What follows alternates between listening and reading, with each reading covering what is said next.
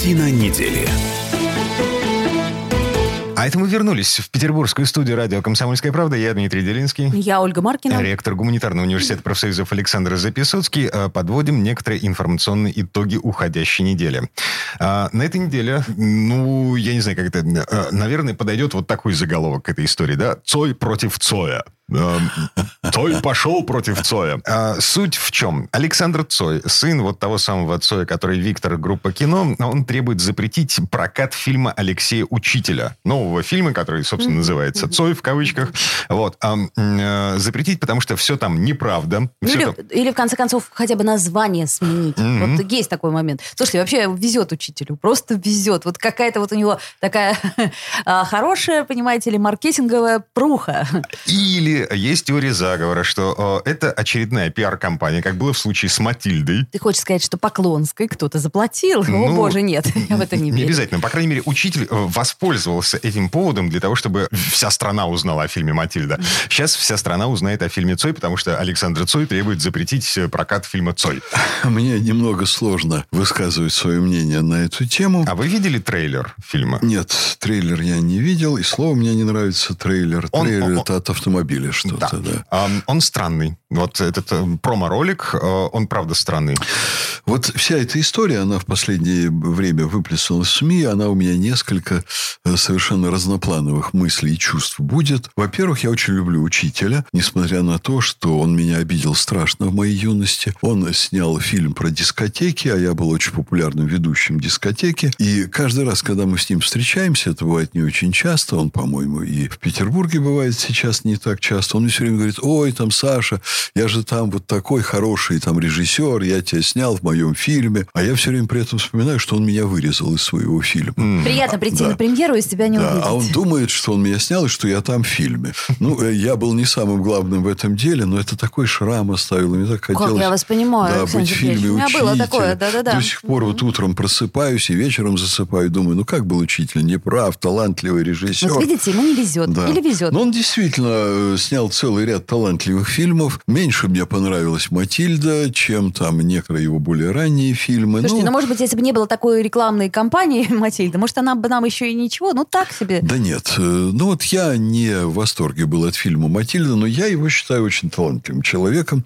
И я знаю, что история с Матильдой, вот э, такой этот нажим, который был Поклонской организован, он у него, я думаю, несколько лет жизни значит, изъял. Я думаю, что реально он потерял часть здоровья, он очень нервничал, он уже доделывал фильм в очень сложном состоянии. Может быть, это тоже, кстати, не лучшим образом сказалось на фильме. Скандал-то был э, в процессе завершения работы над фильмом. И самый ответственный момент, когда режиссер садится и начинает это все окончательно складывать. Поэтому я ему не завидую. Но если бы он был коммерчески подкованный человек, он бы устроил скандал вот этого рода и, может быть, даже заплатил бы специально Цою. Я помню эпизод совсем недавний, когда Эрнст заказал сказал, бригаде очень, с моей точки зрения, нехороших людей, заказал фильм «Школа». Это был Пасквиль на отечественную школу. Гай Германика, да? Да, Гай Германика. Они собрали все отдельные недостатки, то есть там мы обсуждали это на президиуме Российской Академии Образования, членом которого я тогда был, сейчас я от этого отошел в сторонку немножко. Вот. Но мы обсуждали этот фильм, и мы пришли к выводу, что все пороки нашего образования, которые вообще только могут быть в школе, они в этом фильме были отражены правдиво. С той только разницей, что каждый из них существует в какой-то отдельно взятой школе, как огромная редкость, и нигде не существует хотя бы двух пороков вместе. То есть специально mm-hmm. собрали все гадости и сделали. Ну, это вопрос спорный. Да, я про фильм. Конечно, фильм очень сильный, да, на мой взгляд. Да, ну мы, может быть, не будем. Вы имеете Нет, право на свое конечно, мнение, вы профессиональный человек. Я был этим шокирован. Вы его сравните с фильмом «Доживем до понедельника», и тогда, наверное, вы поймете, что один фильм оказал одно влияние на развитие школы, другой фильм оказал другое. После фильма «Германики» начали избивать учителей в школу. Вот э, Эрнст и его команда были счастливы, когда учителя возмутились, и вот та бригада, которая делала фильм, они потирали руки, они говорили, какое счастье, такая огромная реклама. А если бы сделать аналогичную рекламу специально, это стоило бы миллионы долларов. Вот это одна сторона этого дела. Она объективно существует. Вторая вторая сторона, я бы запретил.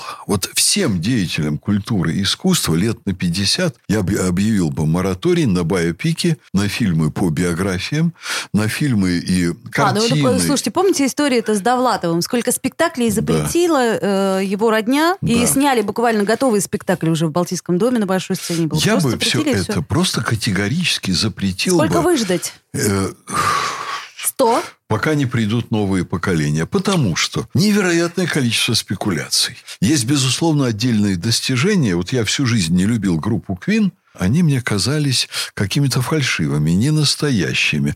Мне не нравилась их музыка. Но когда я посмотрел фильм «Квин», совсем недавно его сняли, я в них я влюбился. Я плакала. Понимаете, я влюбился в них. Я их музыку почувствовал совершенно по-другому. Да.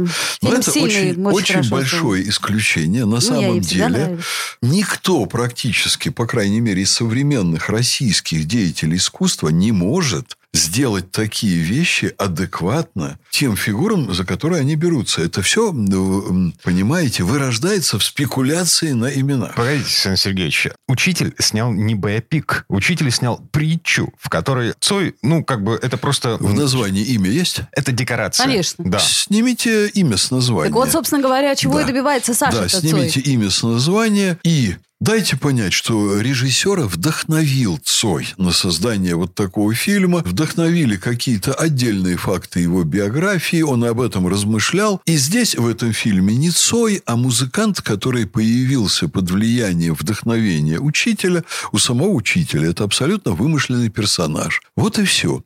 Я вам скажу, что колоссальное количество неудач у людей, которые вот пытаются как-то переосмыслить историю нашей страны. Учителю было сложно с Матильдой, потому что он не видел Матильду.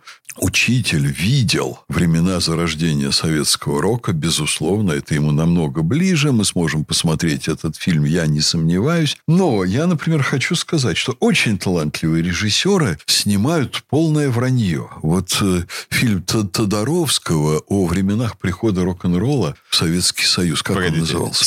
Стиляги. Стиляги. Да. Стиляги. Но, Но это такое стилизованное, это история это, мюзикл, это же простите не, не, не претендующая на сегодняшняя, правду. Сегодняшняя молодежь, она по этим фильмам изучает ту историю. А это как по унесенным ветрам изучать историю времен а, гражданской войны в США. Ну, а по унесенным ветрам еще, я думаю, получится получше. А вот фильм Тодоровского – это фильм о людях, которые где-то жили на другой планете, или просто они жили в его голове, а на самом деле настроения в обществе были абсолютно другие. Люди испытывали совершенно другие мотивы. Просто ему вот кажется, что вот тогда было вот такое общество. А я при этом при всем присутствовал. Это все было совершенно иначе. Причем я был сам, ну, скажем так, на месте стиляк. Но я хочу сказать, что это вообще все совершенно не так было, не так происходило. Не то столкновение, не тех культур было на самом Понятно. месте. Вам близок, э, так сказать, документальный кинематограф. А в, совет... Реализм. в советское время, в советское время, когда дело касалось истории, всегда брали консультантов.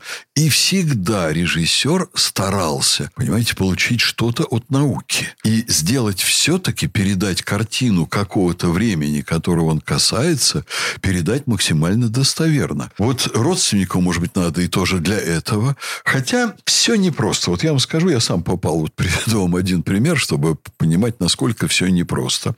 У нас на территории гуманитарного университета профсоюзов есть группа скульптурных портретов наших почетных докторов. Они делаются, как правило, прижизненно. И мы открываем эти портреты на Аллее Славы, чтобы студенты шли на занятия, видели почетных докторов, проникались. И вот мы сделали, но, к сожалению, уже после ухода из жизни Натальи Петровны Бехтеревой бюст. А я дружу с ее сыном Святославом Медведевым. И вот, когда я его спросил, но я должен сказать, что и при жизни герои не всегда были согласны с бюстами. Вот Эльдар Рязанов посмотрел на свой бюст, стал хохотать. Я спрашиваю Эльдара Александровича, а что? Вы так смеетесь? А он говорит, а вы меня тут сделали, ну, просто сталинским соколом. Сказал он и стал фотографироваться рядом со своим бюстом. То есть, такой серьезный, вот как раньше героев соцтруда там делали. И мне сын Бехтеревой говорит, моя мама вообще не такая. Я говорю, как это не такая? Он говорит, Александр Сергеевич, ну почему она у вас здесь вот тут такая строгая, такая серьезная? Моя мама всегда улыбалась. Я слегка опешил. Я ее, между прочим, всегда видел, вот, понимаете, такая императрица духа. Она самом, вам не улыбалась. В самом высоком смысле. Она всегда такая гордая. Она, понимаете, неприступная, даже не только в сексуальном смысле, а она вот очень величественная. Она воспринимается, вот я себе такой представляю императрицу. Это у меня вымышленный образ, может быть, на самом деле они были другие. Я, я опешил, я подумал, а потом я говорю, слушайте, Святослав Всеволодович, это она вам все время улыбалась, вы были ее сын, вот, и она все время к вам, как к ребенку, она вот, когда вас видела, она не могла не улыбаться, это мать, она вот выступала не в, в ипостаси там великого ученого, академика, директора института мозга, вот, но мы ей поставили вот ее скульптурный портрет. Не матери, а светила звезды российской науки, вот великого ученого, а как великий ученый, вот это очень точно тут все сделано. Согласился сын? Сын, вы знаете, что мы не стали развивать эту дискуссию, потому что я думаю, что в принципе он считал, что мы не исковеркали ее образ, угу. вот, что мы не унизили, мы не обидели, мы не повредили достоинство его семьи, и вот это очень важно. Понятно. Так, ну, в любом случае, что бы там ни происходило между Алексеем Учителем и отцом и сыном э, Виктора Цоя... Фильм мы посмотрим. Все непременно. Сделали мы ему рекламу. Спасибо нам большое. Надеюсь, гонорар получим позже. Ой, молчи, грусть. Вернемся в эту студию буквально через пару минут. Картина недели.